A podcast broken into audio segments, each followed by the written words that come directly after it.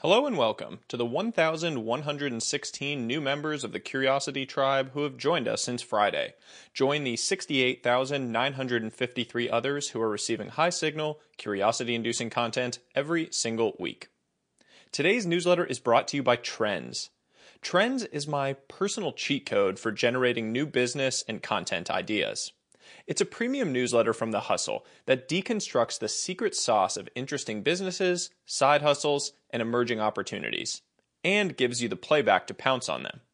Even better, membership provides instant access to an exclusive community of 15,000 plus entrepreneurs who are building the future. I learn something new from every single issue. It has become a core part of my content and learning engine, a true must read. I can't recommend it highly enough. Use my link in the newsletter to join. No commitment, no catch, cancel anytime. You can try trends for $1 today by using the link in the newsletter. Now, on to today's piece How to Retain What You Learn, a science based framework for retaining more of what you learn. Learning is a meta skill, arguably the most important meta skill. School taught us many things, but unfortunately, how to learn was not one of them. Learning is how we adapt to our changing environments, circumstances, and situations. Learning allows us to create new maps and edit old ones in order to navigate the dynamic, highly complex world with confidence. Growth is fundamentally driven by the long term accumulation and compounding of usable learning. We accumulate and compound this learning through consumption and retention. Consumption is the inputs, what comes in. Retention is what remains after any leakage. Imagine your brain like a bathtub. The faucet is the entrance, the drain is the exit. Everything you research and consume flows in through the faucet, everything you forget flows out through the drain. I've written a lot about the faucet in the past, the Feynman technique, the new way to learn, most recently, but I've never talked about the drain. Let's fix that today. Let's talk about learning retention. Learning from the Matrix. I love the Matrix. It's not just sci fi, there's a lot we can draw from it about learning and retention. Bear with me. In one of the early scenes of the first film, Keanu Reeves' character, Neo, is plugged into the system and has a program uploaded into his brain. He has a moment of shocked revelation where he looks up and says, I know Kung Fu. He proceeds to demonstrate his new mastery in a virtual sparring room. Most importantly, Neo never forgets this new skill. To be sure, this isn't that crazy an idea. Our brains are just software. When we learn, we're updating that software. But in the real world, though, our software is flawed and buggy. We forget important things or overwrite old data all the time. Our best bet?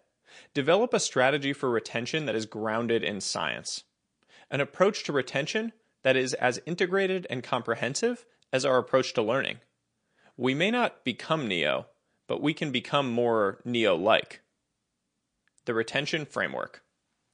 Here's a tactical framework for improving your retention. The retention framework I use involves five steps inspired consumption, unstructured note taking, consolidation, analogize, and idea exercise. The structure is sequential, but its practice is often dynamic and iterative. Let's walk through each of the steps. Step 1 Inspired consumption. Retention starts with consumption. I bucket consumption into two types forced, that's compelled either internally or externally, or inspired, driven entirely by your internal inspirations. If you've ever been in school, you know what forced consumption looks like. Forced consumption is the book you've been told to read, despite the topic being of zero interest to you. It's the foundation of much of the traditional education system, yet another reason why so many of us are bad at learning retention. Inspired consumption is when you feel genuinely pulled to consume, when you enjoy the consumption process. It requires the willingness to put ego aside and quit more books or content when that genuine inspiration fades. Inspired consumption is important for retention for two key reasons. One, inspiration is a precursor to flow, more flow state, more retention. And two, inspiration fuels engagement. Engage with the content, retain the content. Inspired consumption is the foundation of retention. Step 2 Unstructured note taking. When you start consuming, you should have a note taking system in front of you. As a note, I use Notion for my note taking, but there are probably 10 other options out there, and I'm actually currently evaluating Obsidian as another option for more networked notes. The old fashioned way, pen and paper, works too, with the caveat that searchable notes are ideal in my opinion. On the first pass through the material, keep your notes as unstructured and free flowing as possible. What to take note of? Foundation building ideas, novel insights, things that make you go hmm or wow, connections you identified to other topics, questions or confusion, strong reactions you had to new information. Remember, the first pass of notes is intended to be unstructured. The simple act of writing helps ideas stick. Step 3 Consolidation. Zoom out and review your unstructured notes. What are the most interesting, novel insights or ideas? What are the most confusing? Consolidation is where you reconsume content with a specific focus on building structure around your notes in these particular areas. If unstructured note taking created a bunch of dots, consolidation is where you start connecting them. It doesn't have to be perfect, but you should start to form a more refined picture as you reconsume the content for this purpose. Consolidation is when knowledge begins to stick. Step 4 Analogize. Analogizing is the most effective and least well known retention tool. This is where you take your newly learned information and place it within your broader mental maps. You make clear comparisons and connections between newly learned and existing information. Here's a real example from my writing to illustrate how this works. I did a bunch of research on Morris Chang and Taiwan Semiconductor Manufacturing Company for a piece. During my consolidation, it struck me that TSMC's novel pure play chip manufacturer model had enabled independent chip designers to start their own companies. As I started the process of analogizing, I searched for a connection point, something to tie this newly learned information to some existing information in my brain. Then it hit me. This looked very similar to what Shopify had done in creating infrastructure that enabled independent players to sell online. I had created context for the new learning within my broader mental map. It would stick. As a note, incidentally, this came full circle. About one year later, when I interviewed Harley Finkelstein, the president of Shopify, for an upcoming episode of Where It Happens, I was able to talk about this connection with him and get his perspectives on the analogy. Damn, I really love my job. Step 5 Idea Exercise. Think of the new idea as a muscle. If left on its own, it will atrophy. You have to exercise it early and often. How? Here are a few ideas. Bring it up in conversations. Talk about it with a friend. Try to teach it to someone. Spaced repetition. If you exercise the idea, it will stick and grow. Spaced repetition is the most formal and powerful idea exercise method, so let's do a deeper dive into it. Spaced repetition the history, and science. Spaced repetition is a scientifically proven method for enhanced retention. It's a method in which information is consumed at increasing intervals until it's committed to long term memory. It leverages cognitive science, the way our brains work to convert short term to long term memory, to help you retain newly consumed information. The science behind it is fascinating. Hermann Ebbinghaus, a German psychologist, was the first to identify its effect on retention. In 1885, he published Memory, a contribution to experimental psychology, which became a groundbreaking work for the field.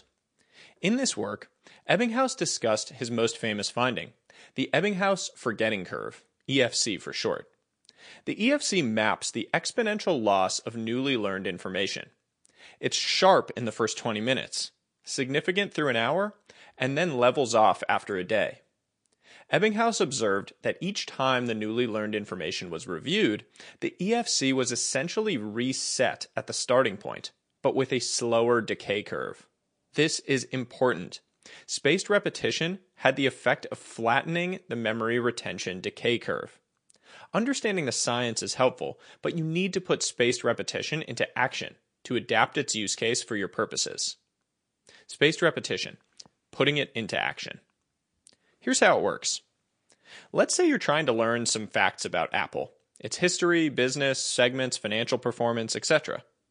If this was for a college exam, you'd probably do this the old fashioned way down some espresso, cram it into your mind, and hope you remember it for the test the next day.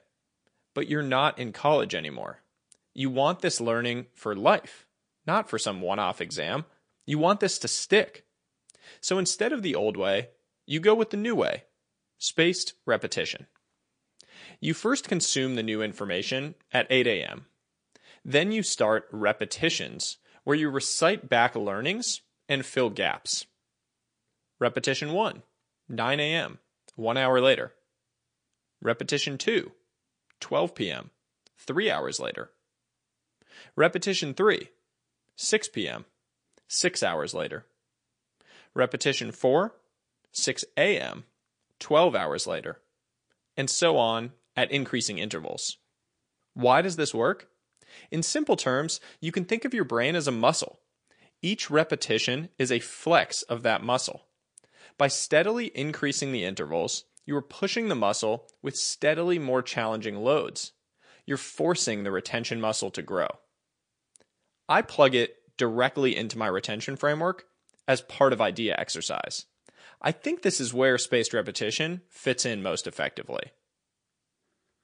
Conclusion It's not enough to simply learn more. You have to retain more of what you learn. So, to recap, my framework for better retention.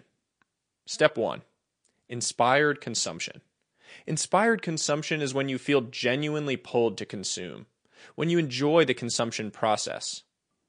Put ego aside and quit more books or content when that genuine inspiration fades. Step two unstructured note taking.